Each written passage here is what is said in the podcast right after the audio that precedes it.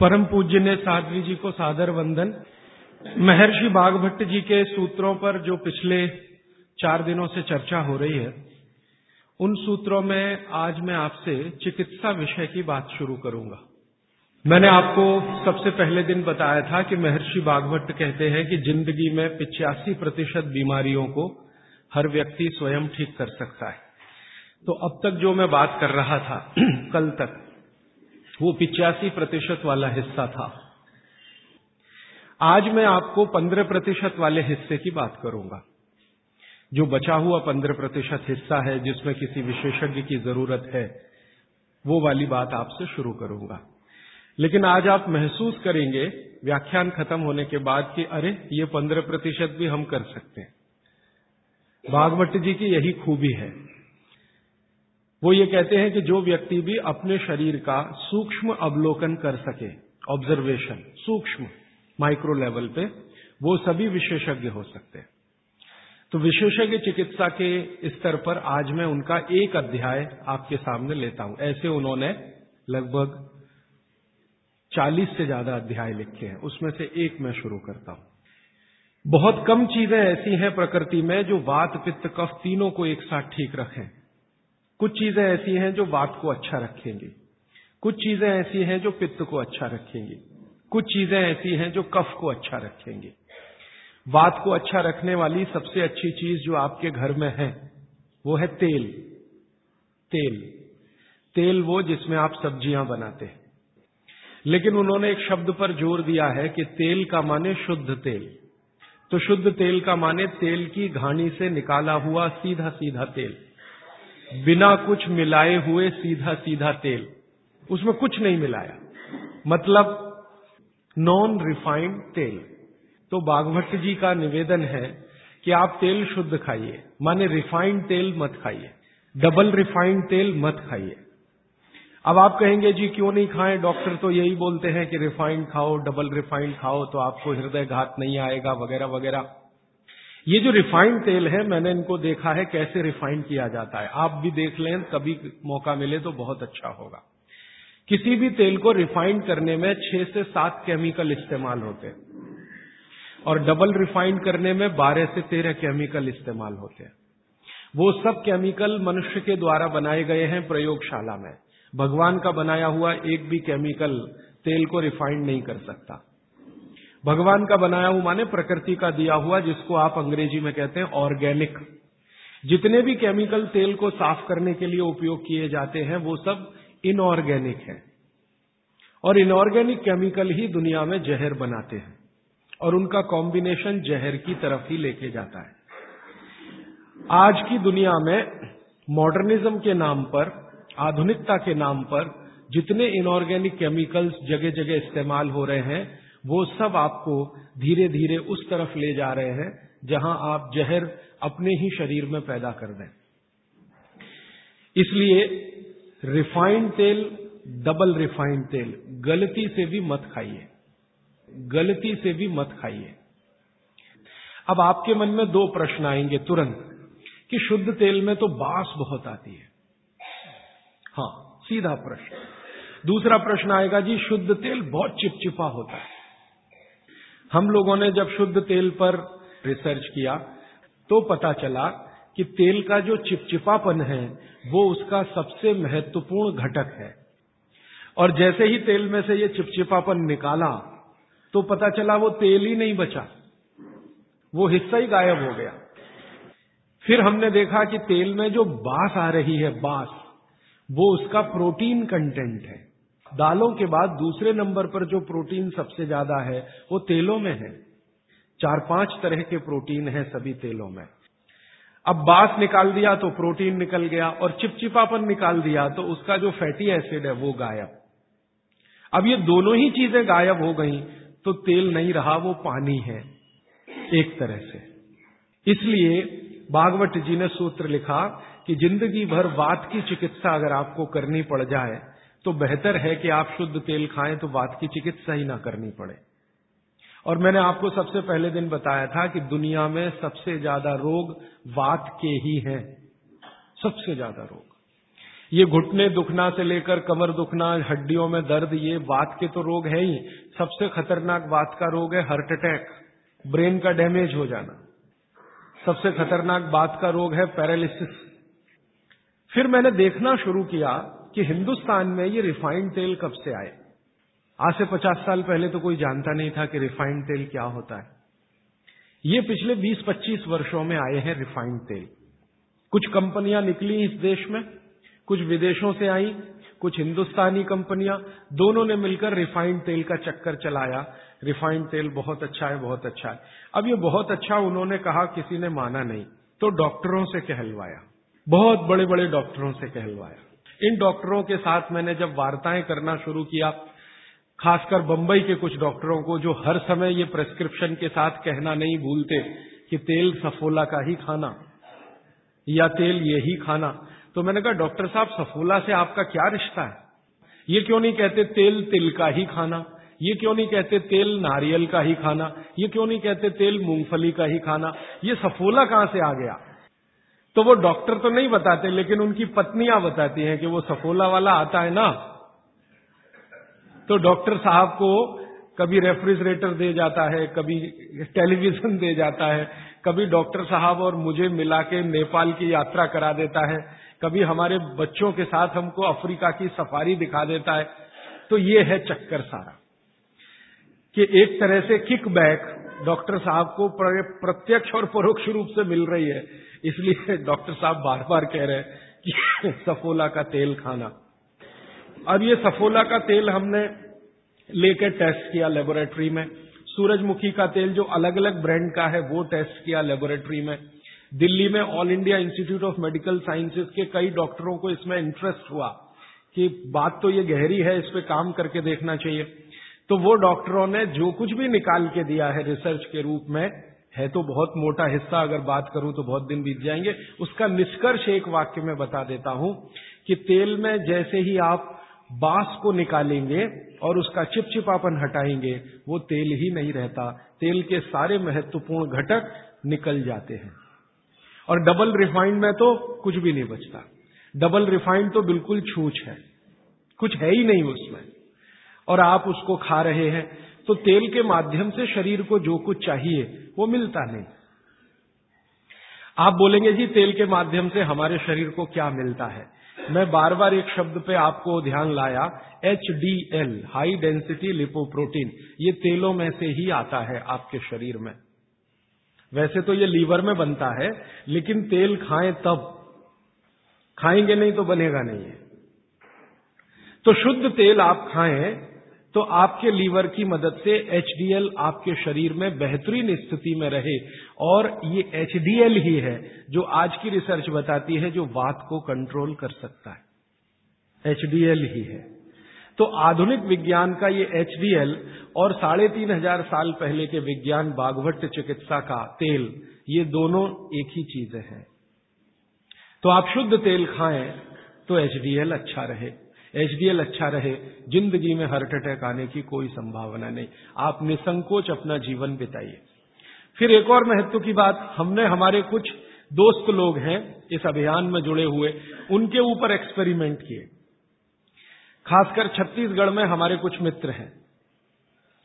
मैंने कहा, भाई, आप ऐसा करो, चिकित्सा करनी है तो बागभट्ट की करो। हाँ ठीक है, करेंगे। तुम डॉक्टर बंद कर दो। हाँ बंद कर देंगे। तो ऐसे हमने कुछ हमारे दोस्त इकट्ठे किए, जिनको बहुत ज़्यादा समस्या है कोलेस्ट्रॉल की, बहुत ज़्यादा समस्या है ट्राइग्लिसराइड की, बहुत ज़्यादा समस्या है हाई बीपी की, ऐसे कुछ लोग इकट्ठे किए। और छत्तीसगढ़ में ये इसलिए किया कि छत्तीसगढ़ भारत में ऐसा एक राज्य है जहाँ शुद्ध तेल अभी भी मिलता है। गाँव गाँव में तेल निकालने वाली घानियाँ हैं, आसानी से तेल उपलब्ध है, और आसानी से सरसों भी उपलब्ध है, मूंगफली भी उपलब्ध है। तो वहाँ करने का ये एक ही प्रयोजन था। और ये लगभग हम तीन, साढ़े तीन साल से कर रहे हैं। अभी भी ये चालू है, हमारा काम बंद नहीं हुआ है। तो वहाँ हमने जिन जिन लोगों को शुद्ध तेल पर लाया, उनका ये बंद करा दिया। रिफाइंड और डबल रिफाइंड। और शुद्ध तेल पर वो आते गए आते गए। अभी उनकी स्थिति ये है कि जब हम उनको डॉक्टर को दिखाते हैं और पुरानी रिपोर्ट लेके जाते हैं कि देखो तीन साल पहले इनकी ये रिपोर्ट थी। कोलेस्ट्रॉल इतना, ट्राइग्लिसराइड इतना, ये इतना ये इतना तो डॉक्टर कहता है, ये रिपोर्ट में तो आठ दिन के ज़्यादा ज़िंदा नहीं रहना चाहिए, हार्ट अटैक आना ही चाहिए और मरना ही चाहिए। लेकिन आप बचे कैसे हैं? तो अब रिपोर्ट ये देख लो। आज की रिपोर्ट उनको दिखाते हैं तो वो कहते हैं कि मेरेकल है ये। मेरेकल कुछ नहीं है। चमत्कार कुछ नहीं। बस एक ही है कि शुद्ध तेल खाया उन्होंने और जो तेल के घटक होते हैं, वो भरपूर मात्रा में उनके शरीर को मिले। इसलिए उनके ट्राइग्लिसराइड्स लेवल कम हुए कोलेस्ट्रॉल लेवल माने वीएलडीएल एलडीएल कोलेस्ट्रॉल लेवल कम हुए। एचडीएल उनका बहुत तेज़ी से बढ़ा ब्लड प्रेशर उनका अपने आप कम हुआ। हार्ट अटैक आने की जो कंडीशन बनी हुई थी, वो पूरी तरह से खत्म हुई। और अब इतना काम करने के बाद मुझे ये कॉन्फिडेंस हो गया है कि उनमें से दो हमारे कार्यकर्ता तो ऐसे हैं जिनको हार्ट में भयंकर ब्लॉकेज थे। अभी चेक कराएँगे तो वो ब्लॉकेज भी नहीं मिलेंगे। ये आया रिपोर्ट और बागवट जी का देखकर फिर मैंने देखना शुरू किया।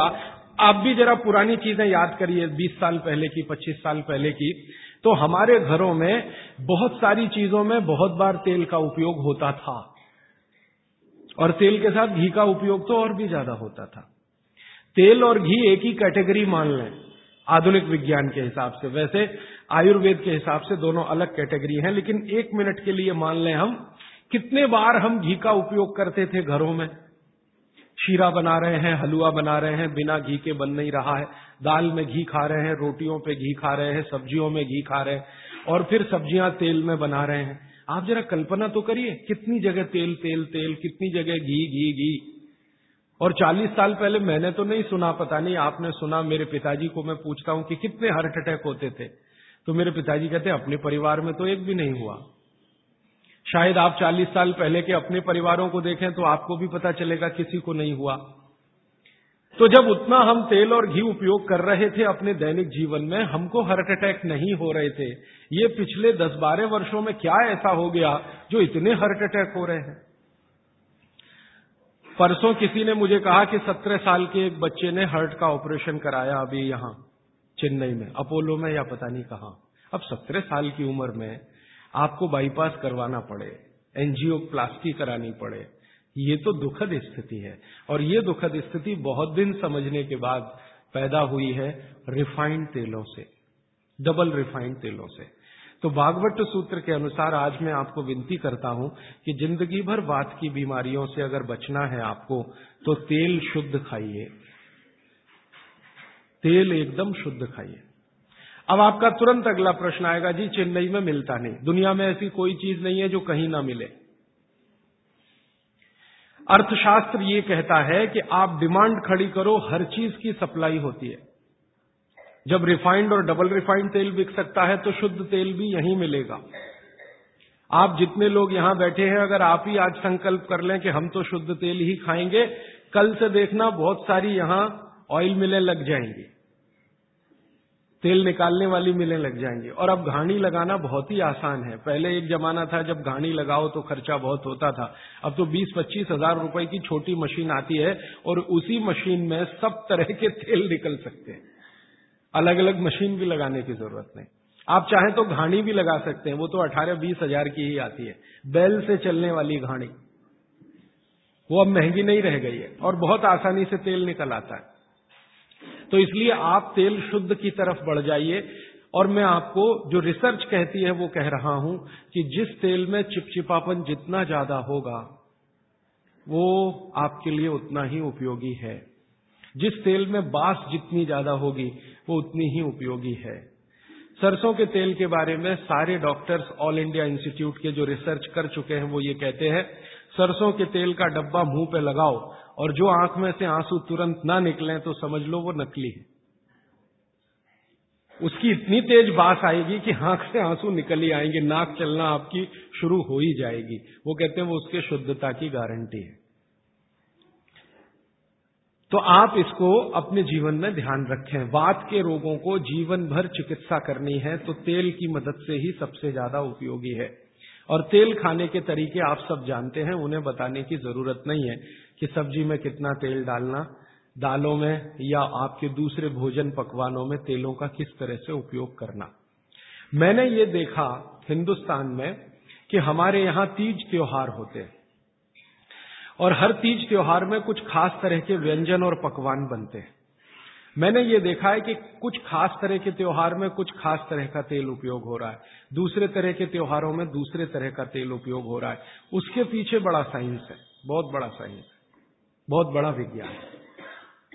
वो विज्ञान ये है कि जैसे मान लीजिए, होली के आसपास के त्योहार, चैत्र के महीने के त्योहार, फागुन और चैत्र के महीने के त्योहार। अब फागुन और चैत्र के महीने के त्योहारों में जो जो पकवान बन रहे हैं, आप उन पर अगर नज़र डालें तो वो उस मौसम के हिसाब से बहुत ही अनुकूल है। दिवाली के आसपास के जो तीज त्योहार हैं, नवंबर, दिसंबर के या अक्टूबर, नवंबर के, उनमें जो पकवान बन रहे हैं, वो खास तरह के प्रिपरेशन है, बहुत गहरा विज्ञान है। कभी मौका मिला तो इस पे अलग से ही बात करूँगा कि त्योहारों में पकाए जाने वाले जो व्यंजन हैं, वो हमारे शरीर को किस तरह की मदद कर रहे हैं। हमारे वैज्ञानिकों ने, माने महर्षियों ने ये देखा कि जीवन के दिनों में, माने अगर ठंड के दिन है तो शरीर में क्या प्रकोप ज़्यादा है बरसात के दिन है तो शरीर में क्या प्रकोप ज़्यादा है? गर्मी के दिन है तो शरीर में कौन सा प्रकोप ज़्यादा? प्रकोप माने वात पित्त कफ, ये तीन ही तरह के। तो उनको संयमित रखने के लिए कौन सी चीज़ें प्रकृति ने दी हैं? तो व्यंजनों में वही चीज़ें डाली गई हैं। जैसे अब मैं आपको थोड़ा और स्पष्ट करता हूँ। ये बात अमूर्त है, लेकिन अब थोड़ी मूर्त करता सर्दी के दिनों में जितने भी त्योहार आप मनाते हैं या जितने भी त्योहारों में आप अपने जीवन को लगाते हैं, ये सब त्योहारों में आप देखो, भोजन ज़्यादा से ज़्यादा आपके हिसाब से गरिष्ठ होता है। प्रिपरेशन कुछ इस तरह के होते हैं। जैसे आप तिल खा रहे हैं। सर्दी के दिनों में भरपूर तिल खाया जाता है और तिल के तरह तरह के व्यंजन बनाए जाते हैं। अगर आप गुजरात में रहते हैं तो अड़दिया खाया जाता है, अड़दिया। दुनिया का इससे अच्छा शायद कोई पकवान ना हो, अड़दिया जिसको कहा जाता है। उड़द की दाल का बनता है, अड़दिया। ऐसे ही राजस्थान के कुछ इलाकों में विशेष पकवान है, ऐसे उत्तर प्रदेश के इलाकों में कुछ पकवान है। लेकिन अगर महसूस करें तो ये सब भारी हैं, भारी। गुरुत्व है इसमें। बागभट्ट जी ने एक शब्द इस्तेमाल किया, गुरुत्व वाले पदार्थ, माने भारी हैं, आसानी से नहीं पचते। धीरे धीरे पचते। अड़दिया तो आसानी से नहीं पचेगा, तिल की चीज़ें भी आसानी से नहीं पचने वाली हैं। लेकिन जिन दिनों में हम ये खा रहे हैं, उन दिनों में शरीर के लिए यही अच्छा है कि कोई चीज़ आसानी से ना पचे धीरे धीरे पचे, देर में पचे। क्यों? अब ये ठंडी के दिन होते हैं तो ठंडी के दिनों में शरीर में पित्त जो है ना, थोड़ा कम होता है, पित्त थोड़ा कम होगा, वात ज़्यादा बढ़ा हुआ रहेगा और कफ सबसे ज़्यादा बढ़ा हुआ रहेगा, ठंड के दिनों में। अब कफ सबसे ज़्यादा बढ़ा हुआ है तो कफ का असर हमारी जठर अग्नि पर है। अब कफ का असर जठर अग्नि पर है तो जठर अग्नि भी थोड़ी कम रहती है, थोड़ी। जो गर्मियों के दिनों में वो भड़कती है, उतनी नहीं होती। तो अगर आपकी जठर अग्नि कुछ कम है, कफ के प्रभाव में है तो आप भोजन भी ऐसे खाइए जो तुरंत पचने वाले नहीं है धीरे धीरे पचने वाले हैं, ताकि जठर अग्नि उसके साथ मेल कर ले, अपनी गति का। ऐसे समझ लो जठर की गति कम होती है तो खाया जाने वाला खाना भी कम गति से पचने वाला हो तो बहुत अच्छा है। तो सोच समझकर ये तय किया गया कि सर्दी के दिनों में तिल खाना है, सर्दी के दिनों में मूंगफली खानी है, सर्दी के दिनों में गुड़ खाना है, सर्दी के दिनों में घी सबसे ज़्यादा खाया जाता है। और आपने अक्सर वैद्यों से सुना होगा, सेहत बनानी है तो यही दिन सबसे अच्छे हैं। माने खूब अच्छा अच्छा खाओ और भगवान का दिया हुआ भी इन महीनों में भरपूर होता है। तिल भी इन्हीं महीनों में आते हैं, मूंगफली भी नई इन्हीं महीनों में आती है, चने भी इन महीनों में नए आते हैं। तो अच्छा खाना खाने का समय यही माना जाता है सर्दियों का। और अच्छा खाना वो जो गुरुत्व वाला है, गुरुत्व वाला वो जो थोड़ा धीरे धीरे धीरे धीरे पचता है। तो कितना बड़ा मेल बिठाकर हमारे लोगों ने हमारे व्यंजनों को त्योहारों के साथ जोड़ा। गर्मी के दिनों में उल्टा होता है। गर्मी के दिनों में आपका पित्त भड़कता है, माने अग्नि तीव्र है तो आप ऐसा खाना खाओ जो जल्दी हजम हो जाए। बारिश के दिनों में सम रहता है, पित्त जो है बहुत ही कम होता है। तो बारिश के दिनों में यह कहा जाता है कि भैया सबसे हल्का खाना खाओ बारिश के दिनों में, क्योंकि पित्त उस समय सबसे कम है। और कई बार तो कहते हैं जी, एक ही बार खा लो तो अच्छा है बारिश के दिनों में। और जैन समाज वाले तो जानते हैं कि बारिश के दिनों के खाने में बहुत रिस्ट्रिक्शन है। क्यों जी? ऐसा खाना तो आप खा ही नहीं सकते जिसमें पानी बहुत हो, क्योंकि शरीर में ही पानी बहुत होता है उस समय। प्रकृति के हिसाब से शरीर चलता है। तो बारिश के दिनों में अक्सर आपने सुना है जैन साधु संतों के मुँह से कि हरा हरा पत्ती का सब्ज़ी मत खाओ, हरा सब्ज़ियाँ मत खाओ, ये वगैरह वगैरह। हरे पत्ती की सभी सब्ज़ियाँ बहुत पानी भरी भरी पानी शरीर में ही पहले से ज़्यादा है, क्योंकि बारिश में नमी ज़्यादा है। तो आप ज़्यादा पानी के शिकार होंगे, ज़्यादा पानी भी अच्छा नहीं है, कम पानी भी अच्छा नहीं है। तो इसलिए साधु संत जो कहते हैं, वो भी कुछ विज्ञान के आधार पर कहते हैं, बस अंतर इतना ही है कि हमारे दिमाग में क्यों इतना गहरा घुसा हुआ है कि जब तक क्यों एक्सप्लेन कोई नहीं करता, हम ना उसकी बात सुनते हैं, ना मानते।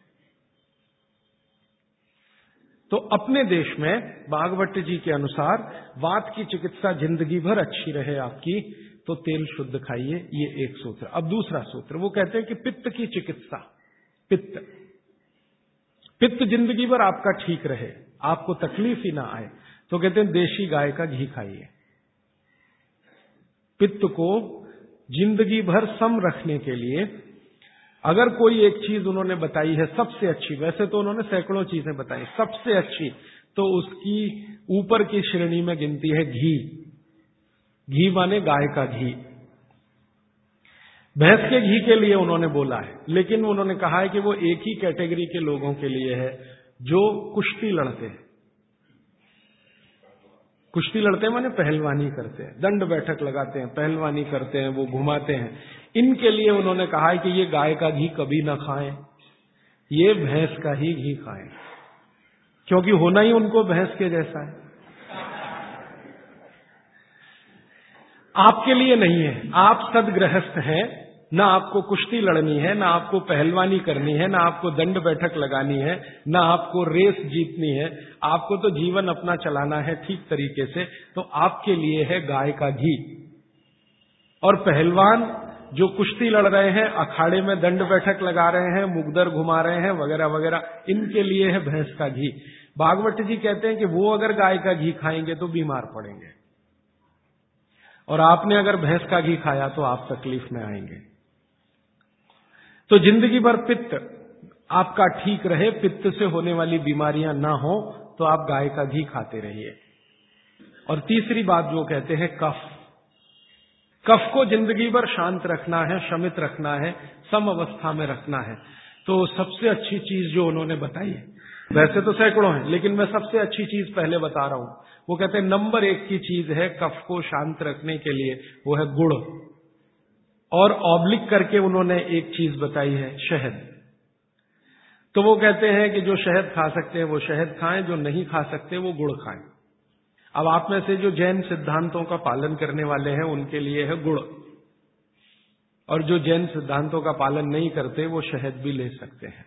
तो तीन चीज़ों की अब बात मैं कर रहा हूँ। पहली चीज़ हो गई शुद्ध तेल, दूसरी चीज़ हो गई गाय का घी, और तीसरा हो गया गुड़। उल्टे से शुरू करता हूँ, गुड़ कफ को कैसे शांत रखेगा, आधुनिक विज्ञान की जानकारी कुछ मैं आपको इसमें जोड़ना चाहता हूँ। कफ जब भी बिगड़ता है, कफ जब भी बिगड़ता है तो शरीर में एक तत्व की बहुत कमी आ जाती है। वो है फॉस्फोरस। केमिकल है एक, फॉस्फोरस। जब भी कफ बिगड़ेगा तो आप समझ लो आपके शरीर में फॉस्फोरस की कमी है। और फॉस्फोरस का एक छोटा भाई भी है, आर्सेनिक। आर्सेनिक वैसे तो शरीर में ना रहे तो अच्छा है, क्योंकि जहर है, लेकिन बहुत मामूली मात्रा में रहे तो फॉस्फोरस को ताकत देता है ये आर्सेनिक। फॉस्फोरस का कॉम्प्लीमेंट्री है आर्सेनिक। ये केमिस्ट्री की बात है। अब आप समझ लीजिए कि कफ आपके शरीर में बढ़ गया, इसका माने फॉस्फोरस कम हो गया। तो भागवत जी ने कितनी कितनी इंटेलिजेंसी से चुना गुड़ खाओ। हमने गुड़ को जब टेस्ट किया लेबोरेटरी में तो उसमें सबसे ज़्यादा फॉस्फोरस ही है। गुड़ में सबसे ज़्यादा फॉस्फोरस है। हालाँकि उसमें थोड़ा मात्रा में आर्सेनिक भी है, लेकिन फॉस्फोरस उसमें सबसे ज़्यादा मात्रा में है। और गुड़ जो बना है ना, किससे बना है? गन्ने के रस से। तो गन्ने के रस को टेस्ट किया तो पता चला गन्ने के रस में फॉस्फोरस है, लेकिन गन्ने के रस से ज़्यादा गुड़ में है। गन्ने के रस में भी फॉस्फोरस है, लेकिन उससे ज़्यादा गुड़ में है। तो क्या किया हमने गन्ने के रस को गर्म किया? तो गर्म करने की जो प्रक्रिया है, इसमें फॉस्फोरस घटा नहीं, बढ़ा। ये पता नहीं क्या अद्भुत विज्ञान है। तो बागवती जी ने ये नहीं कहा कि गन्ने का रस पियो। उन्होंने कहा, गुड़ खाओ। गन्ने के रस को भी वो कह सकते थे, क्योंकि फॉस्फोरस उसमें है। लेकिन गन्ने के रस से ज़्यादा बेहतरीन स्थिति का फॉस्फोरस गुड़ में है, जो सबसे जल्दी हजम होता है। ये गुड़ ऐसी अद्भुत चीज़ है, जो एक दिन के बच्चे को भी खिलाया जा सकता है। एक दिन के बच्चे को। आज बच्चा पैदा हुआ, आप शाम को उसे गुड़ दे सकते हैं। आज ही दे सकते हैं। हाँ। तो आप जो है, एक ऐसी स्थिति में है जहाँ आपके पास कई चीज़ें उपलब्ध हैं, उनमें से बागवती जी चुनकर दे रहे हैं कि देखो ये है। अब गुड़ बनाने के पहले एक और चीज़ बनती है, जिसको मराठी में कहते हैं काकवी। तरल गुड़ कहिए उसको, तरल गुड़ राव कहते हैं कई लोग उसको, राव, राजस्थान में राव कहते हैं। वो ये कहते हैं कि गुड़ और राब में आपके पास अगर चॉइस है तो राब खाइए, वो गुड़ से भी ज़्यादा अच्छी है। तो राब हमने बनवाई और उसको टेस्ट किया लेबोरेटरी में। तो गुड़ से बेहतरीन स्थिति का फॉस्फोरस राब में है। तो आपकी ज़िंदगी का इसको हिस्सा बना लीजिए। हिस्सा। कफ की ज़िंदगी में तकलीफ़ कभी भी नहीं आए जो आप राब और गुड़ खाएँ। ये आपकी ज़िंदगी का हिस्सा हो जाना चाहिए। अब आप पूछेंगे जी, कौन सा गुड़ खाएँ? बाज़ार में कई तरह के गुड़ हैं। एक गुड़ है जो बहुत गोरे रंग का होता है सफ़ेद सफ़ेद होता है। जो गुड़ का रंग जितना ज़्यादा साफ़, वो उतना ही बड़ा जहर। आप कहेंगे, जी, ये गुड़ तो बहुत ही बढ़िया, एकदम सफ़ेद। ये सफ़ेद रंग के चक्कर में हम बर्बाद हो गए। जब से अंग्रेज़ आए ना, हमारे दिमाग में भूत घुस गया। हर चीज़ हमें गोरी चाहिए। हर चीज़ गोरी। हर एक रंग सफ़ेद चाहिए। हाँ मैं रविवार का अखबार जब पढ़ता हूँ ना तो मैट्रिमोनियल कॉलम्स आते हैं। सबको गोरी पत्नी चाहिए। भले चाहने वाला चिक्कट काला हो, उसको गोरी ही चाहिए। बागवती जी कहते हैं कि प्रकृति में, आप इसको ध्यान से सुन, प्रकृति में जिन चीज़ों का रंग जितना ज़्यादा सफ़ेद है, वो उतनी ही आपके लिए अनुकूल नहीं है। इसको ध्यान से समझिए प्रकृति में जिन चीज़ों का रंग जितना ज़्यादा सफ़ेद है, वो आपके अनुकूल नहीं है। उदाहरण के लिए भैंस का दूध बहुत सफ़ेद है। वो पहलवान के लिए है, आपके लिए नहीं है, भैंस का दूध। और गाय का दूध एकदम पीला है, पीला, सफ़ेद नहीं है गाय का दूध, वो अनुकूलता ज़्यादा है। तो प्रकृति में गन्ना है ना, गन्ने का रस कभी भी सफ़ेद नहीं होता, आपने तो देखा है ना अच्छे से। गन्ने का रस तो हरा हरा ही होता है, फिर ये सफेदी कहाँ से आई? मैं आपको बहुत विनम्रता पूर्वक कहता हूँ, ये सफेदी आती है निर्मा वॉशिंग पाउडर से। और ज़्यादा सफेदी आती है एरियल से प्रॉक्टर एंड गैम्बल का एरियल।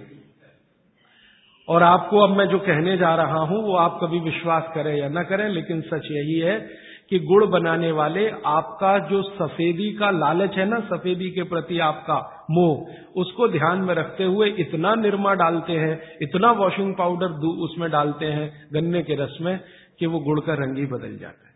तो ये सफ़ेद गुड़ एकदम व्हाइट कलर का गुड़, ये तो बहुत ही खतरनाक है, बहुत ही खराब है।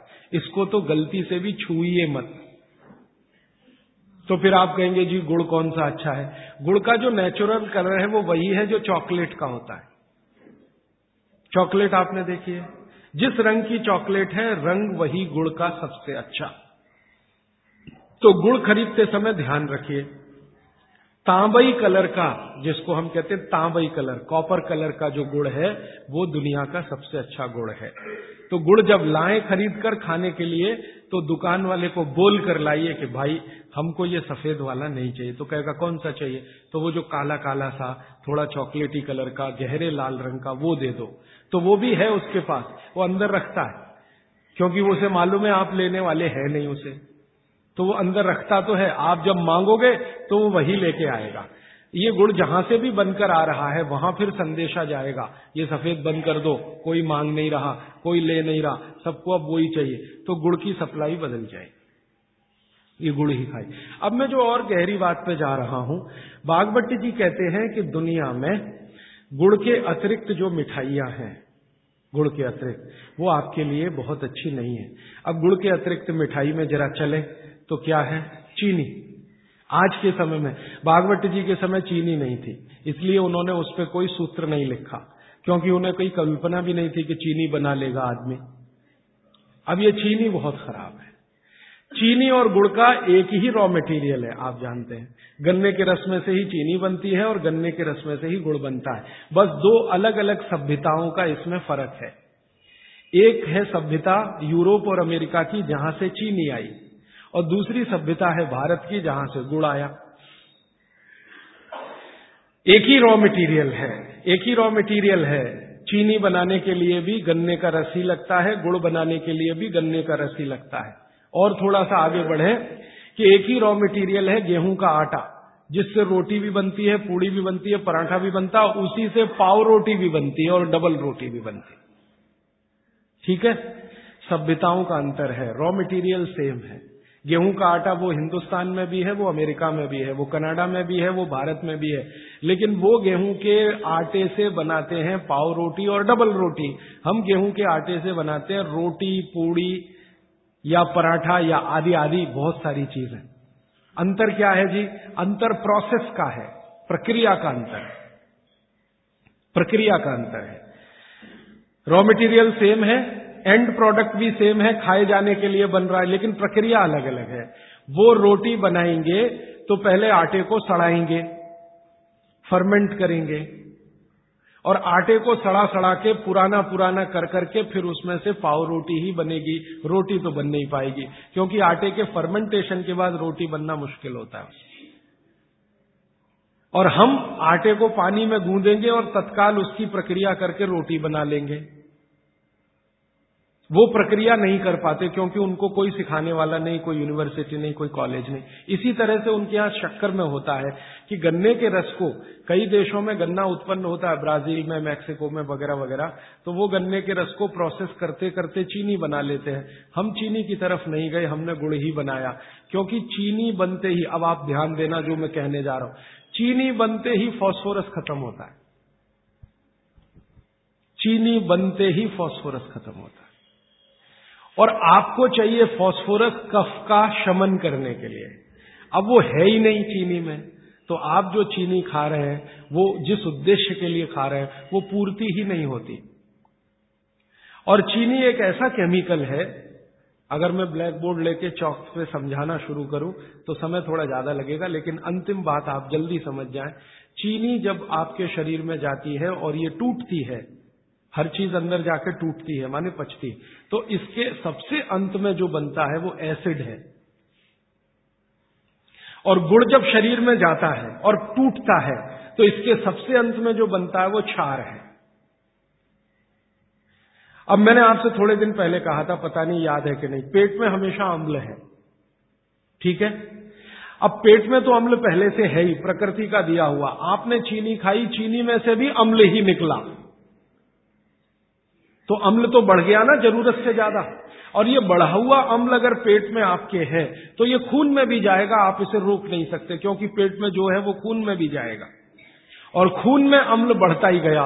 रोज आपने एक चम्मच चीनी खाई, दो चम्मच चीनी खाई, तीन चम्मच चीनी खाई, हर दिन उसमें से अम्ल निकल रहा है, और पेट का अम्ल भी उसमें जुड़ रहा है, फिर निकल रहा है, फिर जुड़ रहा है, फिर निकल रहा है, फिर दस साल का हिसाब निकालो, बीस साल का निकालो, तीस साल का निकालो, आपका दिमाग घूम जाए।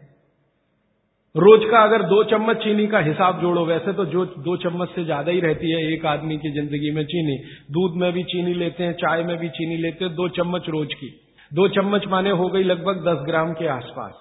तो दस ग्राम चीनी रोज की। एक साल में कितनी? दस साल में कितनी? तीस साल में कितनी? चालीस साल में कितनी? हिसाब निकालोगे ना तो मरते समय तक एक बोरा चीनी तो कोई भी खा लेता है, सौ किलो तक। अब इतनी चीनी खा के जो एसिड बनेगा, वो कहाँ जाएगा? बेचारा आपका किडनी जितना निकाल सकता है, वो निकालने की कोशिश करेगा, लेकिन सब नहीं निकाल पाया तो ये रक्त में ही रहेगा। और यही एसिड है जो वात के रोग आपको पैदा करेगा। तो इसलिए चीनी और गुड़, एक ही चीज़ में से बनने वाली दो मीठी वस्तुएँ हैं, लेकिन गुड़ में क्या है? गुड़ जब आप खाएँगे फास्फोरस किसी भी चीज़ में रहे क्षारपण ही रखता है वो उस चीज़ को। माने उसमें एल्केलाइन की प्रॉपर्टी ही रहती है। तो गुड़ कितना भी खाएँगे, क्षार ही बनेगा और वो क्षार पेट के अम्ल को बैलेंस करता रहेगा। तो पेट की अम्लता बढ़ने नहीं पाएगी तो ज़िंदगी आपकी सुखद और निरोगी होती जाएगी। अब इसको और एक तरीके से समझाता हूँ। गुड़ और चीनी पे जब हमने एक्सपेरिमेंट किए तो पता चला, चीनी को पचाने के लिए पूरे शरीर को वैसी ही ताकत लगानी पड़ती है, जैसी ठंडे पानी को पचाने के लिए लगती है। पूरा शरीर झुक जाता है, तब चीनी जाके पचती है और सबसे देर में पचती है। आपने जो दाल खाई है, वो पच जाएगी, गेहूँ पच जाएगा, चना पच जाएगा, मटर पच जाएगी, चीनी सबसे अंत में जाके पचेगी। और उसको पचाना पड़ता है। लेकिन गुड़ दुनिया में ऐसी अद्भुत चीज़ है जो बनाई हिंदुस्तानियों ने कि गुड़ सबको पचा देता है। गुड़ तो सब चीज़ को पचा देता है, चीनी को पचाना पड़ता है। मेरी बात समझ में आ रही है आपको? गुड़ हर चीज़ को पचा देगा, खुद ताकत लगा देगा। आपने गुड़ के साथ कुछ भी खाया है, वो सब चीज़ें गुड़ पचा देगा। लेकिन चीनी को पचने के लिए पूरी ताकत लगती है। तो चीनी जब पचेगी तो दूसरी चीज़ों को तकलीफ़ कर देती है। तो इसलिए बेहतरीन है कि गुड़ खाइए। ज़िंदगी भर कफ के रोग आपको नहीं आएँगे। फिर अंत में वही सवाल, मिलता नहीं जी। ये रोना बंद कर दीजिए। दुनिया में हर चीज़ मिलती है, जहर भी है, अमृत भी है, आपको क्या चाहिए? और आज की दुनिया है ना? आज की दुनिया माने आज का मार्केट माने आज की इकोनॉमिक्स वो बायर्स इकोनॉमिक्स है कंज्यूमर्स इकोनॉमिक्स है। बायर्स मार्केट है कंज्यूमर मार्केट है। माने जो ग्राहक मांग करेगा, वही चीज़ बाज़ार में टिकेगी। ग्राहक मांग ही नहीं करेगा तो वो टिकने वाली ही नहीं है। तो आप मांग करना शुरू करो, जी, गुड़ चाहिए गुड़ चाहिए गुड़ चाहिए। तो आप में से ही कई लोग खड़े हो जाएँगे, बोलो, कितना चाहिए? मैं कोल्हापुर जाके आता हूँ। गुड़ वाले से बात करके आता हूँ। हमारा गुड़ जो है, हमें सफ़ेद नहीं चाहिए। हमें तो वो वाला गुड़ चाहिए जो काला का। कोई कहेगा, मैं बिहार जाके आता हूँ। गुड़ वाले से बात। जहाँ जहाँ गुड़ बनने के बड़े केंद्र हैं, बिहार बहुत बड़ा केंद्र है, गन्ना होता है। कर्नाटक में बहुत गन्ना है। महाराष्ट्र तो गन्ने का सबसे बड़ा केंद्र है हिंदुस्तान में। आपका महाराष्ट्र आपके बॉर्डर पे ही है। आंध्र प्रदेश में बहुत गन्ना है। तमिलनाडु में भी गन्ना है। कई इलाके तमिलनाडु में गन्ने के जहाँ जहाँ गन्ना होता है, वहाँ गुड़ बन सकता है। आप गुड़ बनाने वाले को बस संपर्क कर लीजिए कि देख भाई, तू इसमें वॉशिंग पाउडर मत डालना। तू इसमें वॉशिंग पाउडर मत डालना। लगे तो दो रुपए किलो ज़्यादा ले लेना। तो वो जो दो रुपए किलो का लालच है, वो ही उसको ईमानदार बना देगा। आप ले लो उससे। वो कहता है, जी, मेरा गुड़ पंद्रह रुपए किलो, आपको मैं सत्रह रुपए किलो ले लूँगा, तुम इसमें ये जहर मत डालना। और वो दो रुपए किलो आपने जो ज़्यादा दिया, वो ज़िंदगी के लिए कोई घटिया सौदा नहीं है, बहुत फ़ायदे का सौदा है।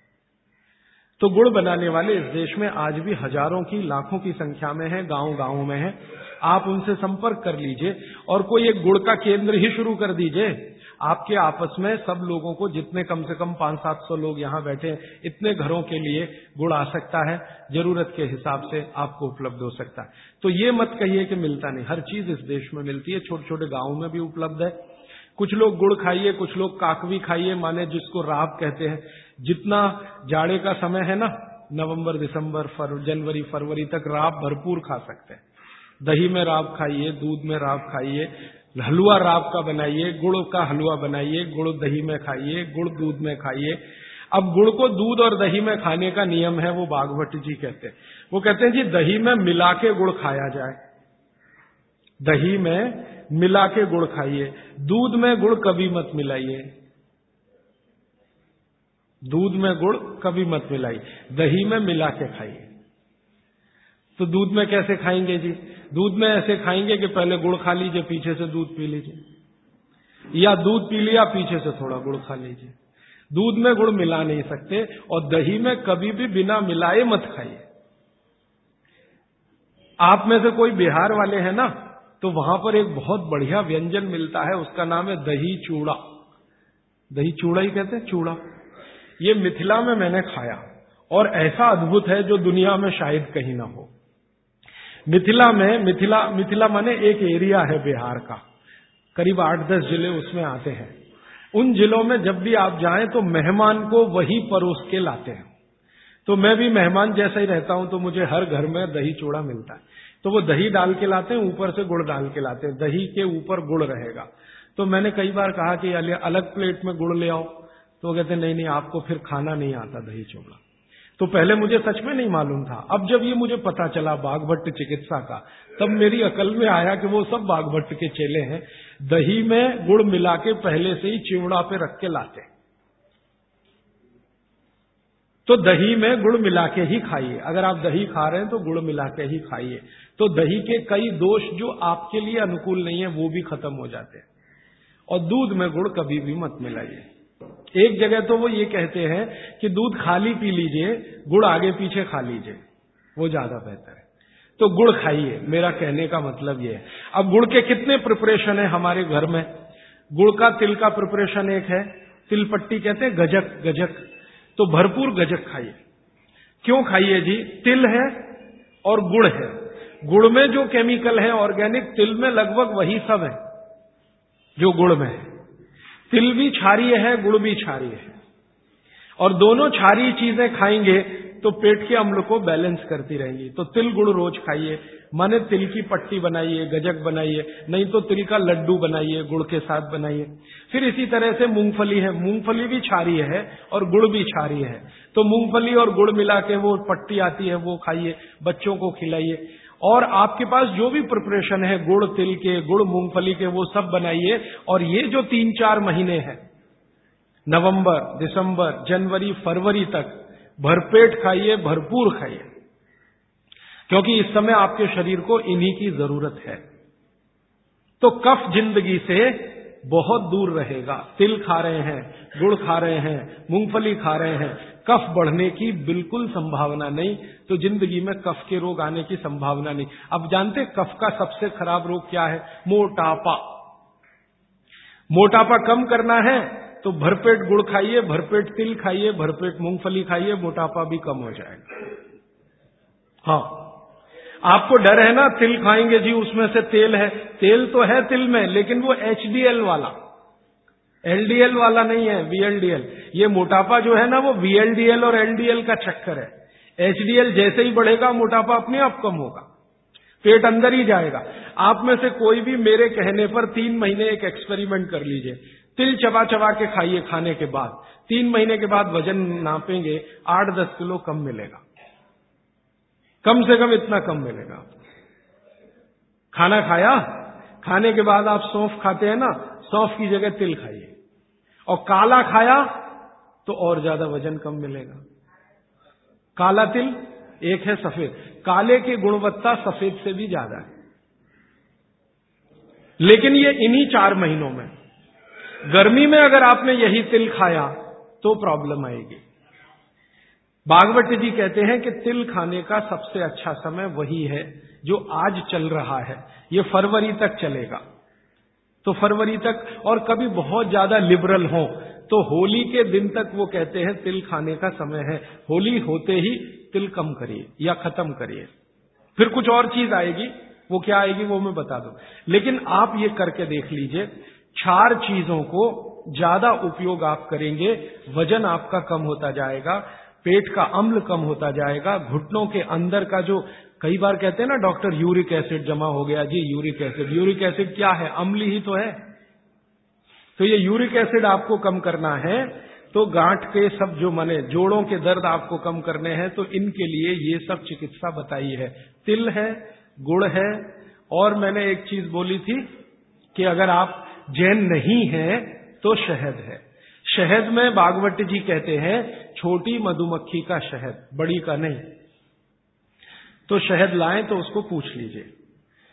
तो एक हिस्सा हो गया कफ का। अभी दूसरा पित्त का हिस्सा, पित्त का हिस्सा बहुत क्लियर है, एकदम स्ट्रेट फॉरवर्ड है कि घी ज़्यादा खाएँगे, पित्त आपका हमेशा सम रहेगा।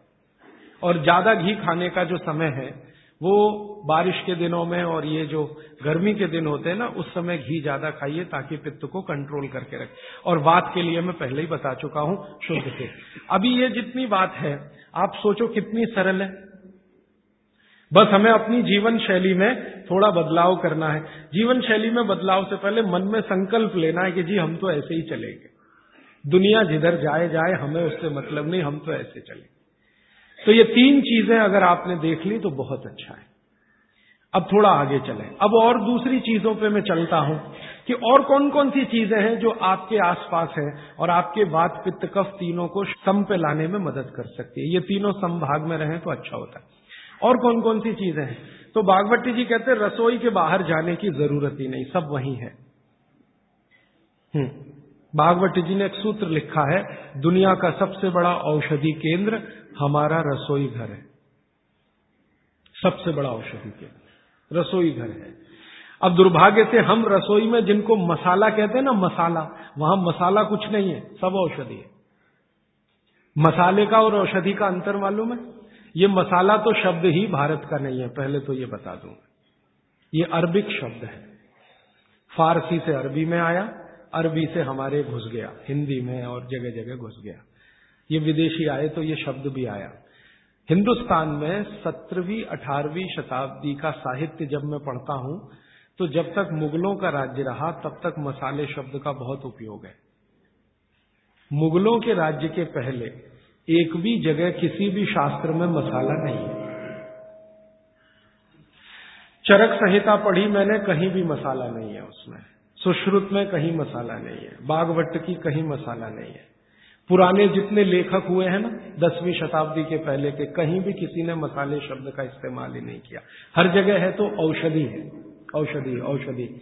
जीरा औषधि, धनिया औषधि, ये औषधि के रूप में है। तो इनकी जो प्रॉपर्टीज़ हैं, रसोई घर की, औषधियों की, ये सब आपके चिकित्सा के लिए है। अब मुझे समझ में आता है कि हमारे पुराने जमाने की माताएँ, बहनें जो हमारी दादी हैं, नानी हैं, उन्होंने अपनी अपनी बेटियों को जो कुछ सिखाया, सब्ज़ी बनाना तो क्या क्या डालना? जीरा चाहिए, धनिया चाहिए, हींग चाहिए, मात्रा कितनी कितनी चाहिए? वो सब बड़े वैज्ञानिक और चिकित्सक लोग रहे होंगे। क्योंकि रोज हमारे शरीर में वात पित्त कफ की स्थिति सम और असम होती रहती है। आप जानते हैं, सुबह जो है ना, वात ज़्यादा होता है शरीर में सुबह सुबह दोपहर को पित्त ज़्यादा होता है, शाम को कफ ज़्यादा होता है तो ये पूरे 24 घंटे में ऊपर नीचे होता रहता है। तो 24 घंटे में जो बात पित्त, कफ ऊपर नीचे होता रहता है तो सब्जियों में उसी के हिसाब से औषधियाँ डाली जाती है। जैसे दोपहर की सब्ज़ी बने, दोपहर की तो मेरी दादी को मैंने देखा था कि दोपहर की सब्ज़ी बनाएगी तो अजवाइन ज़रूर डालेगी उसमें। और वही सब्ज़ी रात को बनाती थी तो अजवाइन नहीं डालती थी। तो एक दिन मैंने दादी से पूछा कि यही सब्ज़ी दोपहर को मैंने खाई तो इसमें अजवाइन थी, शाम को खाई तो नहीं, क्यों? तो उसने उत्तर तो नहीं दिया तो उसने कहा, मेरी माँ ने ऐसा सिखाया। बस बात खत्म हो गई। अब उस समय मैं भी मान लिया कि ठीक है, उसकी माँ ने सिखाया। अब जब मैंने काम शुरू किया ये चिकित्सा पर, तब मेरे समझ में आया कि अजवाइन जो है, पित्तनाशक है। घी के बाद, देशी गाय के घी के बाद जो सबसे ज़्यादा पित्तनाशक दूसरी कोई चीज़ है तो वो अजवाइन है। और दोपहर को पित्त बढ़ता है, आप जानते हैं। और वो स्वाभाविक है क्योंकि खाना खाने के लिए पित्त बढ़तना ही चाहिए। तो उस समय अजवाइन डाली जाती है सब्ज़ी में, क्योंकि दोपहर को ही शरीर को अजवाइन की ज़रूरत होती है पित्त को सम पे लाने के लिए। तो भारत में ज़्यादातर माताएँ बहनें ये बात जानती हैं कि दोपहर की सब्ज़ी में अजवाइन चाहिए। दोपहर का दही है ना, दही का मट्ठा, उसमें भी अजवाइन का बघार लगता है। दोपहर की जितनी भी चीज़ें हैं, ज़्यादातर अजवाइन ग्रस्त होती है या अजवाइन से बनती हैं, क्योंकि पित्त को सम पे रखना है। तो आप सोचो, जो लोग ये कर रहे हैं, वो बिना कहे कितना बड़ा काम कर रहे हैं। हमने उसका वैल्यूएशन नहीं किया, ये हमारी मूर्खता। हमारे यहाँ तो एक बहुत बड़ा दुष्कर्म इस देश में हुआ है। अंग्रेज़ों के हम गुलाम हो गए। तो सब कुछ हम भूल गए, अपनी चीज़ें अंग्रेज़ों ने जो सिखाया वही हमें याद है। तो हम जीडीपी का कैलकुलेशन करते हैं अंग्रेज़ों के फॉर्मूले से। जीडीपी निकलता है इस देश का ग्रॉस डोमेस्टिक प्रोडक्ट तो मैंने बहुत बार इस देश के अर्थशास्त्रियों से पूछा कि जीडीपी में आप विचित्र विचित्र कैलकुलेशन करते हैं। जैसे भारत की पुलिस है, उस पर जो खर्चा हो रहा है, वो जीडीपी का हिस्सा है। अगर चोरियाँ बढ़ी, डकैतियाँ बढ़ी तो पुलिस का खर्च बढ़ेगा तो जीडीपी बढ़ेगा। और प्रधानमंत्री छाती ठोक के कहेगा, मेरे जमाने में जीडीपी 10 परसेंट से ऊपर बढ़ गया। सो वॉट पुलिस का खर्च बढ़ गया। माने चोरियाँ बढ़ गई, डकैतियाँ बढ़ गई, अत्याचार बढ़ गए, अनाचार बढ़ गए तो जीडीपी बढ़ गया तो क्या बड़ी बात है? तो हमारे जो जीडीपी के कैलकुलेशन है, बड़े विचित्र हैं। इसमें चोरी हो, डकैती हो, लूट, माने लूट मारी हो तो जीडीपी बढ़ेगा। लेकिन माताएँ बहनें घर में जो करती रहती हैं, वो जीडीपी में है ही नहीं। कैलकुलेशन ही नहीं है उसका। भारत सरकार कोई कैलकुलेशन नहीं करती कि किसी माँ ने एक किलो पापड़ बना दिए तो जीडीपी बढ़ा कि नहीं? तो कहते हैं, जी, मालूम नहीं, बढ़ा कि नहीं बढ़ा? क्योंकि कैलकुलेशन नहीं है। किसी माँ ने दाल की बड़ी बना दी, पाँच किलो दाल की तो जीडीपी बढ़ा के नहीं बढ़ा? आपका मन क्या कहता है? बुद्धि क्या कहती है? बढ़ा के नहीं बढ़ा? किसी ने बड़ी बना दी, किसी ने पापड़ बना दिए, किसी ने कुछ बना दिया, किसी ने गोंद के लड्डू बना दिए, किसी ने मावे का कुछ बना दिया तो जीडीपी तो बढ़ ही रहा है। लेकिन हम कैलकुलेट नहीं कर रहे हैं उसको, क्योंकि अंग्रेज़ों के यहाँ महिलाओं का किया हुआ काम महत्व का नहीं माना जाता। अंग्रेज़ों के यहाँ। ये जो अंग्रेज़ जात है ना दुनिया में, ये महिलाओं के किए हुए काम को काम ही नहीं मानते। आपको मालूम है 2000 साल यूरोप में महिलाओं को पुरुषों से हमेशा कम वेतन मिलता रहा, और आज भी है ये, कई देशों में। वो मानते ही नहीं कि इनका कोई काम काम है। क्यों? वो महिलाओं में आत्मा नहीं मानते। हाँ यूरोप का सबसे बड़ा दार्शनिक है प्लेटो, वो कहता है कि स्त्रियों में आत्मा ही नहीं होती। आत्मा सिर्फ़ पुरुषों में होती है। तो स्त्री जो करे वो बेकार है, पुरुष जो करे वही अच्छा है। तो उनके यहाँ से ये कैलकुलेशन हमारे यहाँ आ गया कि स्त्री कुछ भी करे तो काम ही का नहीं। तो अंग्रेज़ों का 200-250 साल जो राज चल गया, उसमें हम सब के दिमाग खत्म हो गए, सोचना, विचारना बंद हो गया। तो हमने भी वही मान लिया। मैं अब इसको बदलना चाहता हूँ और मैं ये समझना चाहता हूँ और समझाना चाहता हूँ कि स्त्रियाँ जो कर रही हैं, वो किसी डॉक्टर से कम नहीं है। बस अंतर इतना है कि डॉक्टर को आप फ़ीस देकर उससे एडवाइस ले रहे हैं। हमारी दादी नानी फोकट में वही एडवाइस दे रही है। धनिया खाओ, जीरा खाओ, और ये अजवाइन खाओ, आपके पेट की गैस खत्म हो जाएगी। और ये साढ़े तीन हज़ार साल से वैसे का वैसा ही है। अजवाइन खाओ तो गैस खत्म होती ही है। कभी भी आप करके देख लो। आप में से किसी को भी बहुत गैस बनती हो, पेट में एसिडिटी की तकलीफ़ हो, आज से शुरू कर दो आप। खाना खाया तो उसमें ध्यान रखो, अजवाइन ज़्यादा रहे, दाल में, सब्ज़ी में वगैरह वगैरह। और अगर नहीं कर पा रहे हैं तो खाना खत्म करते ही थोड़ी अजवाइन खा लो। अजवाइन ज़्यादा तकलीफ़ ना कर दे, उसका बैलेंस है काले नमक के साथ। तो थोड़ा अजवाइन और काला नमक मिला के हर खाने के बाद खा के देख लो। तीन दिन में न आपकी गैस बंद हो तो आप जो कहो, मैं हारने को तैयार। ये गारंटी मैं नहीं दे रहा हूँ, ये गारंटी अजवाइन दे रही है। मेरी गारंटी नहीं है, अजवाइन की गारंटी। तो वो कहते हैं बागवट जी के पित्त को सम रखने के लिए हमारे रसोई में घी के बाद जो दूसरी चीज़ है, वो है अजवाइन। अब तीसरी चीज़ पे आते हैं। पित्त को सम रखने के लिए अजवाइन के बाद जो तीसरी चीज़ अपने रसोई में है, वो है जीरा। जीरा दो तरह का है, एक सफ़ेद और एक काला। है ना? काला जीरा सफ़ेद से भी अच्छा है। आप एक नियम ध्यान रख लो। मैंने आपसे कल कहा था, जिस चीज़ का रंग जितना गहरा, वो उतनी ही अच्छी, भगवान की बनाई हुई। मनुष्य की नहीं। मनुष्य ने तो पेंट भी बना दिया है, बहुत गहरे रंग का है। भगवान की बनाई हुई हर चीज़ में ये नियम आप देखना कि भगवान की प्रकृति की बनाई जो चीज़ जितने गहरे रंग की है, उसकी क्वालिटी उतनी ही अच्छी है। तो जीरा दो है, एक सफ़ेद और एक काला। काला जीरा सबसे अच्छा। पित्त को खत्म करने के लिए, सम रखने के लिए। तो आपकी रसोई में एक हो गया घी, देशी गाय का, पित्त को खत्म करने। दूसरा हो गया अजवाइन। तीसरा हो गया जीरा, और एक चीज़, हींग। हींग तो आप सब समझते हैं ना? हींग। हींग भी भगवान की बनाई हुई है, आदमी ने नहीं बनाई। हींग के पहाड़ होते हैं, जैसे पत्थर के पहाड़ होते हैं ना, वैसे हींग के पहाड़ होते हैं। हींग वहीं से आती है। तो हींग है, जीरा है, अजवाइन है और देशी गाय का घी। अब इसके नीचे आता है धनिया। धनिया दो तरह का है, एक सूखा और एक हरा। जब तक हरा उपलब्ध है, आप खाइए। जब नहीं है तो सूखा खाइए। दोनों की क्वालिटी एक ही है। सूखे धनिये में कोई कमी नहीं आती। आपके मन में ये प्रश्न है ना, हरे पत्ते का धनिया में कुछ ज़्यादा होगा, सूखे में कम, बिल्कुल नहीं है, दोनों में बराबर है। सूखने के बाद भी उसके गुण धर्म में कोई कमी नहीं।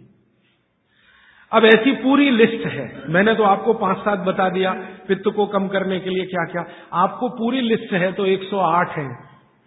108 पित्त को खत्म करने के लिए रसोई में 108 चीज़ें हैं। वो पूरी लिस्ट देखनी है तो वो किताब है, आप ले लेना। एक स्वदेशी चिकित्सा किताब हमने बनाई है और एक बनाई है गंभीर रोगों की चिकित्सा। इसमें ये सूची है। और थोड़ी सी अष्टांग हृदय के भाग तीन में भी है, भाग दो में भी है। थोड़ी थोड़ी है।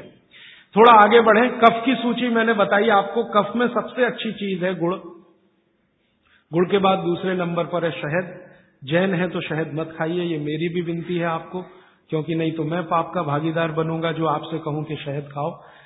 और मुझे तो मोक्ष में जाना है। तो पाप की गठरी क्यों ला दू तो आप जैन हैं तो बिल्कुल शहद मत खाइए। अजैन है माने जैन नहीं है तो आप कोशिश करिए कम से कम खाएँ, ना खाएँ तो और भी अच्छा क्योंकि अपने पास शहद का विकल्प है गुड़। जब गुड़ ना रहे तब सोचे। इसी तरह कफ को कम करने की और क्या चीज़ है अपने रसोई में? कफ को कम करने की दूसरी जो सबसे अच्छी चीज़ बताई बागवट जी ने, वो है सोठ। सोठ। सोठ का ही एक दूसरा रूप है अदरक। अदरक से अच्छी है सोठ। कारण क्या है? अदरक जब सूख जाता है, तभी सोठ बनती है और अदरक का सूखने के बाद गुण बढ़ जाता है। हाँ। ताज़ा अदरक है ना, उसका गुण जितना नहीं है, सूखे हुए अदरक माने सोठ का गुण लगभग सौ गुना बढ़ता है। इसलिए सोठ अदरक से हमेशा अच्छी है। तो कफ खत्म करने के लिए रसोई घर में एक हो गया गुड़, दूसरी हो सोठ सोठ का ऑब्लिक अदरक। अब तीसरी चीज़ जो सबसे अच्छी, पान। पान माने पान का पत्ता। जो आप पान खाते हैं ना, पान, ये कफ दूर करने की सबसे उत्तम औषधि। लेकिन पान भी वही चक्कर आएगा। कौन सा पान? जो गहरे रंग का। हर चीज़ में ये नियम है, गहरे रंग का। गहरे रंग का आप उसको कहो जी, देशी पान। तो देशी पान। गहरे रंग का पान, जिसका रंग बहुत गहरा हरा, एकदम काला जैसा हो तो और भी अच्छा। ये पान कफ नाशक है। बहुत ही ज़बरदस्त चीज़ है ये पान। और पान और सोंठ का बेस्ट कॉम्बिनेशन है। पान खा रहे हैं तो सोंठ डाल के खा सकते हैं, अदरक डाल के खा सकते हैं। जैन है तो सोंठ खाइए, नहीं है तो अदरक खाइए। पान, अदरक, सोंठ और ऊपर से आया गुड़। गुड़ भी मिला के पान में खाया जा सकता है। वो आप डालते ना, गुलकंद गुलकंद, गुल गुल, गुलकंद। गुलकंद माने क्या है? गुलाब के फूल, उसकी पंखुड़ियाँ, उसका तो रस या उसका कुछ प्रिपरेशन प्रोसेस से। ये भी सबसे ज़्यादा कफ नाशक है। अब आप देखो जो जो चीज़ें पान में पड़ रही हैं, वो सब कफ नाशक है। पान बनाने वाले सब बाघ भट्ट के चेले। बिना जाने ये काम कर रहे हैं। गुलकंद आपको पान में डाल के दे रहे हैं। सौंफ सौंफ सौंफ, ये भी कफनाशक है। सौंफ। फिर उसके आगे, मैं बता रहा हूँ प्रायोरिटी से। सबसे अच्छा कफनाशक गुड़, फिर उसके नीचे, फिर उसके नीचे। अब सौंफ के नीचे जिसका नंबर है वो है लौंग। लवंग कहिए, लौंग कहिए। और ऐसे ही ये सूची बढ़ाते जाए तो इसमें करीब सौ चीज़ें हैं जो कफनाशक हैं हमारे रसोई में। ठीक है? अब आ जाइए वात पर। वात पर मैंने सबसे अच्छी चीज़ बता दी है तेल, शुद्ध तेल। शुद्ध तेल वात नाशक है।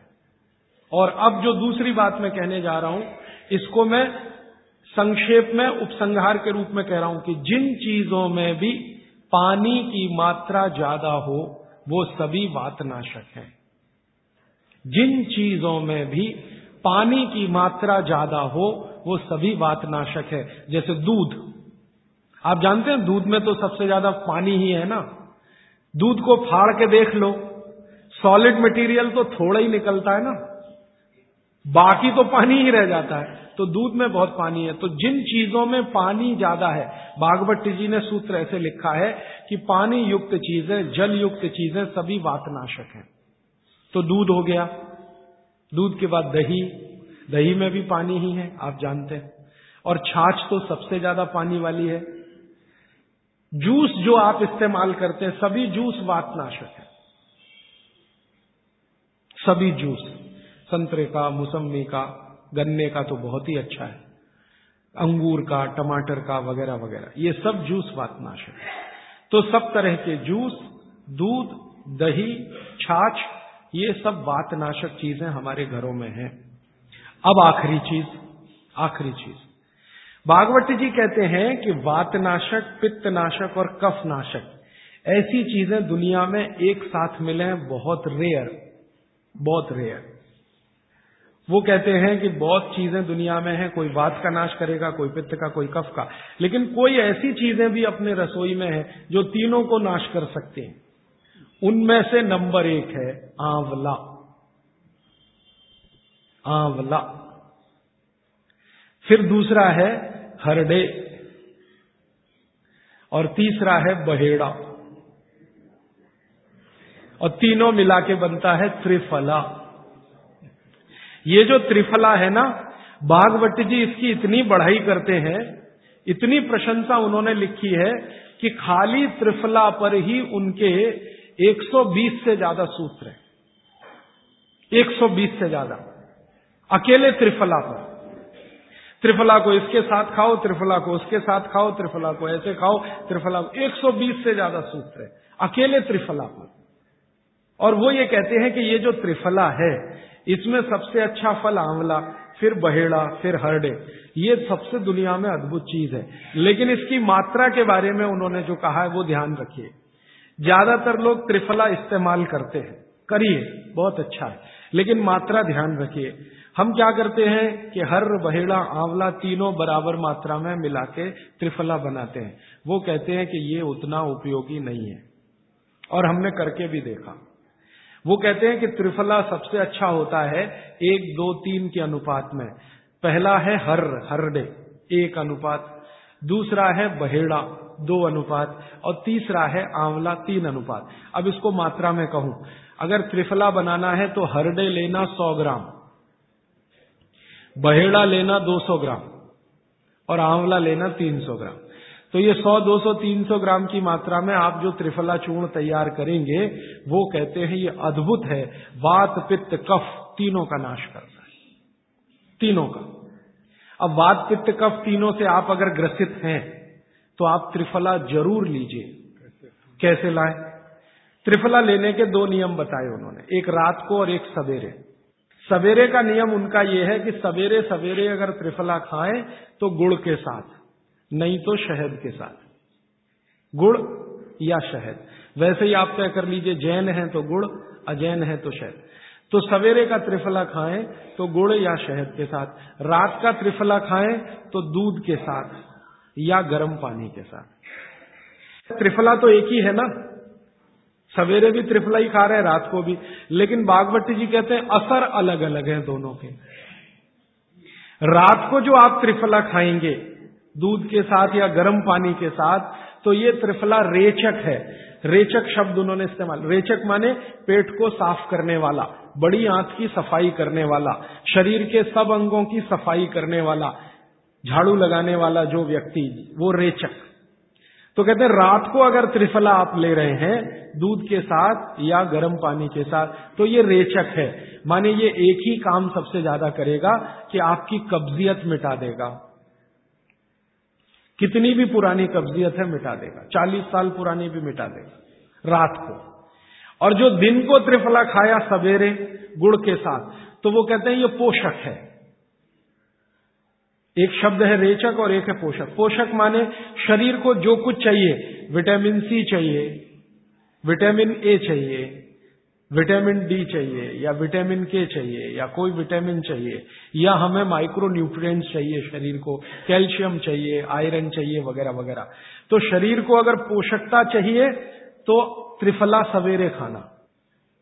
और शरीर में आप मानते हैं कि हमारी कब्जियत ठीक करने के लिए तो त्रिफला रात को खाना। दोनों समय के त्रिफले में बिल्कुल अलग तरह के परिणाम आते हैं। तो जो कहें, हम तो स्वस्थ हैं जी तो सवेरे ही त्रिफला खाओ। स्वस्थ हैं तो। और जो कुछ बीमारियाँ हैं आपको तो रात को खाओ। ठीक है? मात्रा ध्यान रखना। एक, दो, तीन। सम मात्रा का त्रिफला बहुत रेयर केस में इस्तेमाल होता है। एक या दो ही बीमारी हैं। अभी मैंने एक जगह इस्तेमाल किया था। एक वैज्ञानिक हैं, भाभा एटॉमिक रिसर्च सेंटर में काम करते हैं। उनको एक बीमारी हुई रेडिएशन से। रेडिएशन आप जानते हैं, सभी एटॉमिक सेंटर तो उनका पूरा शरीर सड़ गया। एकदम सड़ गया। जगह जगह घाव जगह जगह और उसमें से खून निकलता, मवाद निकलता। वो बेचारे इतने परेशान, इतने हैरान कहाँ कहाँ जा जाके अमेरिका, कनाडा, सब जगह कुछ इलाज हुआ नहीं, कोई रिलीफ मिला नहीं। कपड़ा भी नहीं पहन सकते, ऐसी स्थिति थी। हमेशा नंगे बदन रहते थे। तो ऐसे ही किसी ने मुझे उनके बारे में बताया। बंबई तो मैं अक्सर जाता रहता हूँ कि राजीव भाई एक ऐसे व्यक्ति हैं। तो मैं उनको गया था मिलने और देखने तो मैंने देखा सच में हालत बहुत खराब थी।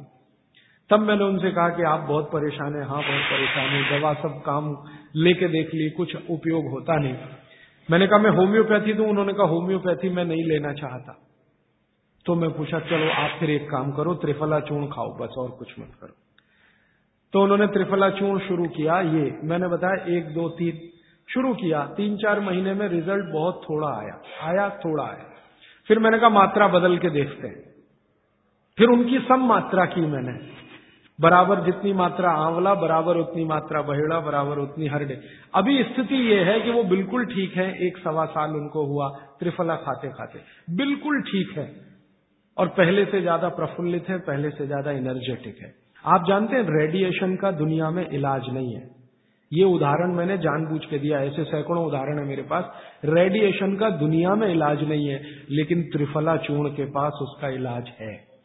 अगर यही त्रिफला चूर्ण अमेरिका में हुआ होता ना, यूरोप में हुआ होता तो अब तक इस पर पेटेंट लेकर करोड़ों डॉलर कमाए होते उन्होंने। ये हमारे यहाँ प्रचंड मात्रा में है, हर घर में है, हर गाँव में है, इसलिए हमें इसकी कीमत नहीं मालूम। मैं आपसे फिर कह रहा हूँ, आपके सोचने का नज़रिया बदल दीजिए। प्रकृति ने जो चीज़ें प्रचंड मात्रा में हमको दी हैं, वो उतनी ही कीमती हैं। वो प्रकृति की हमारे ऊपर कृपा है, जो हमारी ज़रूरत के हिसाब से दी है। आंवले का इतना उत्पादन इस देश में होता है, आप जानते बहेड़ा इतना मिलता है, हरडे इतना मिलता है। और लगभग फोकट की स्थिति में मिलता है। अब पता नहीं कौन कौन लोग उसी आंवले को दो सौ, ढाई सौ रुपए किलो चवनप्राश बना के बेच लेते ये जो चवनप्राश है ना, ये त्रिफला चूर्ण से कई कई गुना नीचा है। चवनप्राश पे जितना खर्चा कर रहे हैं, उससे बहुत कम खर्चे में आप त्रिफला खाइए चवनप्राश से भी ज़्यादा असर है। तो मेरी आपको आज के लिए ये आखिरी सूत्र थी कि आप अपने जीवन में बात पित्त, कफ तीनों को सम रखना चाहते तो आंवला, हरडे, बहेड़ा हरडे, बहेड़ा, आंवला, इन तीनों का उपयोग करना सीख लीजिए। घर में हमेशा इसको डब्बे में बना के, पाउडर के रूप में रख लीजिए। अब आप कहेंगे, इन तीनों को एक साथ खाएँ, आप अकेला आंवला भी खा सकते हैं। आंवला तीनों दोष दूर करता है वात पित्त, कफ। हरडे तीनों दोष दूर करता है वात पित्त, कफ। और बहेड़ा तीनों दोष दूर करता है। बात पित्त कफ। इसलिए बागवट जी कहते हैं, सर्वोत्तम फल यही है, आंवला, हरडे, बहेड़ा। दूसरे फलों से कई गुने ज़्यादा ताकतवर यही फल है, आंवला, हरडे, बहेड़ा। अब आपको आखिरी एक छोटी सी बात कह दूँ कि आप में से किसी को भी ये तकलीफ़ है कि आपके शरीर में मेद बढ़ा हुआ है, मेद माने मांस बढ़ा हुआ है, बहुत लोग परेशान है, मोटापा मोटापा। मेद माने कफ बढ़ा हुआ है, सीधी सी बात। तो आप त्रिफला खाइए। कब खाना है? आपको रात को नहीं खाना है, सवेरे खाना है। जिनको भी मांस बढ़ा है, शरीर पर मेद बढ़ा है, उनको अगर छाटना है, इसको कम करना है तो त्रिफला सवेरे खाना, आंवला सवेरे खाना। आप त्रिफला नहीं खा सकते तो आंवला ही खा लीजिए।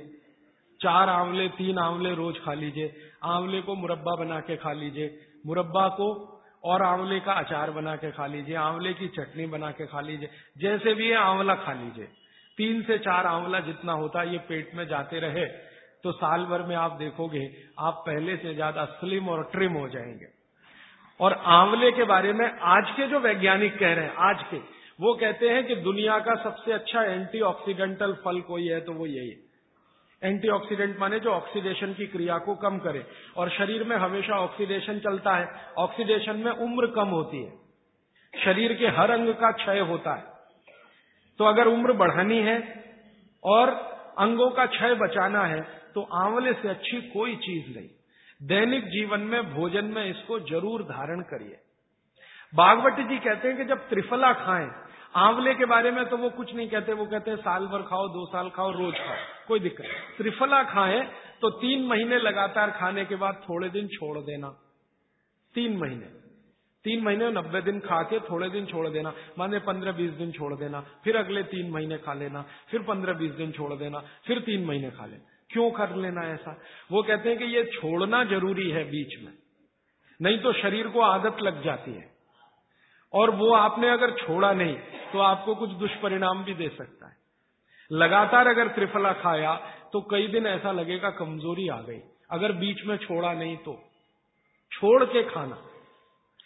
अब किसी व्यक्ति के लिए ये छोड़ने का समय है, वो तीन महीने से थोड़ा पहले भी हो सकता है, ज़्यादा भी हो सकता है। इसलिए मैंने बीच का बताया तीन तीन महीने करके छोड़ छोड़ के खाना।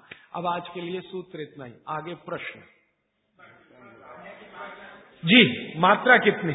मात्रा में बता देता हूँ। जिनको वज़न कम करना है वज़न कम करने के लिए त्रिफला या आंवले का उपयोग करना है तो आंवला तीन से चार और त्रिफला हमेशा बड़ा टी स्पून।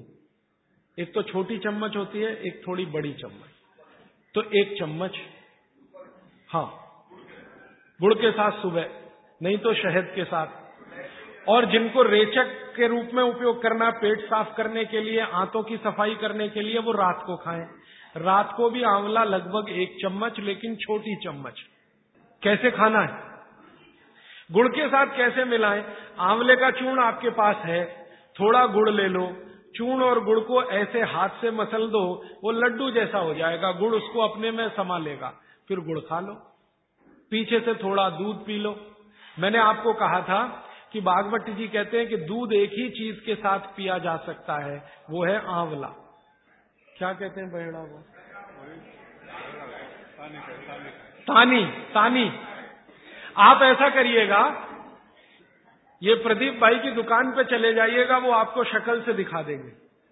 या कल यहाँ मंगवा के थोड़ा रख दीजिए। पहचान करने के लिए कि हर क्या है, बहेड़ा क्या है, आंवला तो आप सब पहचान। जी। हरड़ा को कड़का बोलते हैं। हरड़ा को कड़का बहरा को तानिकाय बहरा को तानिकाय आमला को पाल नेल्लिकाय आमला को पाल नेल्लिकाय या नेल्लिकाय सीधे कर दीजिए ये तीनों ये प्रदीप भाई ने एक सवाल पूछा है कि अगर हम वज़न कम करने के लिए या मांस कम करने के लिए खाना चाहते हैं तो दो बार खा सकते हैं? बिल्कुल नहीं। एक ही बार के लिए नियम है। सुबह ही सुबह आपके लिए सबसे अच्छा है। जो बाज़ार जो बाज़ार में त्रिफला चूर्ण मिलता है वो खा सकते हैं? मेरी आपको एक विनती है बाज़ार का त्रिफला चूर्ण लाने से अच्छा है बाज़ार से आंवला लाना बहेड़ा लाना हरडे लाना कूट पीस के अपने घर में बनाना। क्योंकि बाज़ार में कई बार बहुत सारी चीज़ें हैं जो कॉमर्शलाइज हो चुकी हैं और उनके असर अगर कम हुए तो आप बागवट को गाली देंगे। इसलिए रॉ मटेरियल लाके घर में तैयार करना कूट पीस के। जी। आपने गुड़ की बहुत महत्वपूर्णता बताई परंतु डायबिटीज़ पेशेंट क्या करें उसके लिए? गुड़ आप डायबिटीज़ में खाइए भरपेट आंवले के साथ खाइए त्रिफला के साथ खाइए कोई तकलीफ़ नहीं। कोई तकलीफ़ नहीं है गुड़ खाने में। डायबिटिक लोग भी गुड़ खा सकते हैं शुगर ना खाएँ। और जूस का क्या करें? डॉक्टर्स तो कहते हैं डायबिटीज़ डोंट ईट फ्रूट करके आप बिल्कुल चिंता मत करिए। आप भगवान की दी गई जो शक्कर है, ईश्वर की दी गई शक्कर है, जूस में है, फल में, वो आपको शायद मालूम है या नहीं? शक्कर जो है ना, शुगर, इसके कई रूप हैं। एक है ग्लूकोज, एक है सुरुक्रोज, एक है फ्रक्ट्रोज। तो ये जो फल वगैरह की शक्कर है, ये फ्रक्ट्रोज फॉर्म की ज़्यादा होती है और ये आसानी से डाइजेस्ट होती है। गुड़ की भी उसी कैटेगरी में आती है। तो आप चीनी मत खाइए गुड़ खा सकते हैं, शहद खा सकते हैं, फल खा सकते हैं, मीठे कोई भी फल खाने में तकलीफ़ नहीं है। बशर्ते कि त्रिफला खाते रहें, थोड़ा त्रिफला लेते। जिनको भी डायबिटीज़ है, वो भी त्रिफला का सेवन करें। क्योंकि डायबिटीज़ मैंने कहा ना, वात का रोग है। तो वात कम करेगा। त्रिफला में तीनों चीज़ है, जो वात नाशक है, आंवला, हरडा, बहेड़ा। त्रिफला आपने कहा लेना है। रात को और सुबह कब लेना जैसे खाने के पहले, खाने के बाद। रात को तो आप लें, पेट साफ़ करना हो कॉन्स्टिपेशन दूर करना हो। देखिए, मैं अब थोड़ा बता ही दूँ। बवासीर, अगर किसी को है, ठीक करने के लिए त्रिफला लेना चाहते हैं तो रात को लें। मूड व्याध पाइल्स जिसको आप कहते हैं हेमोरॉइड्स वो जब भी ठीक करने के लिए त्रिफला लें तो रात को लें। बगंदर, ये ठीक करने के लिए त्रिफला लें तो रात को लें। माने मेरे कहने का है, पेट से जुड़ी बीमारियाँ ठीक करने के लिए त्रिफला उपयोग करना है तो रात को। चम्मच एक छोटी दूध के साथ या गर्म पानी के साथ। और अगर आपको मांस कम करना है कफ नाशक बीमारियाँ कफ से जुड़ी हुई बीमारियाँ तो सुबह। खाने के बाद लेंगे रात को और सवेरे लेंगे खाने के पहले। खाने के ही नहीं नाश्ते के भी पहले। 40 मिनट। नाश्ता करने से 40 मिनट पहले।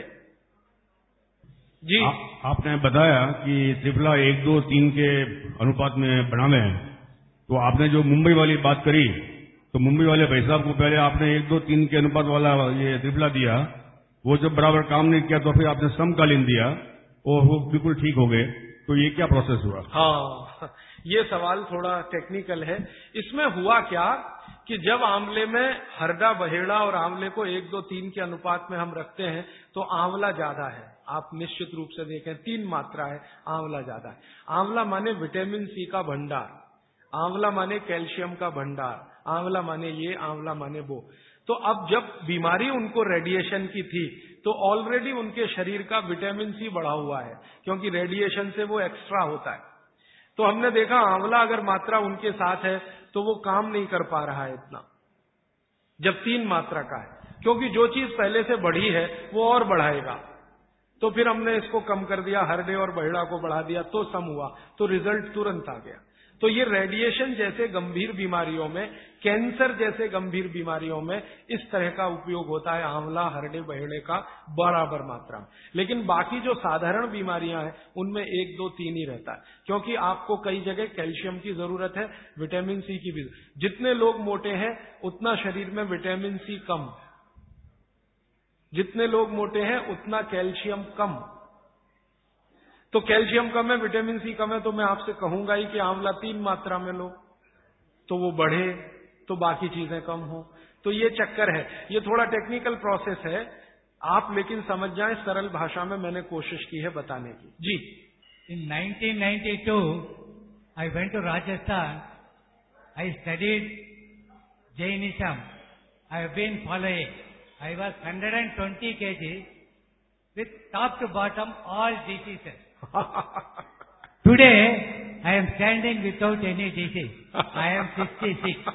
I am following 100% Swamiji. I don't take idli, chapati or sugar.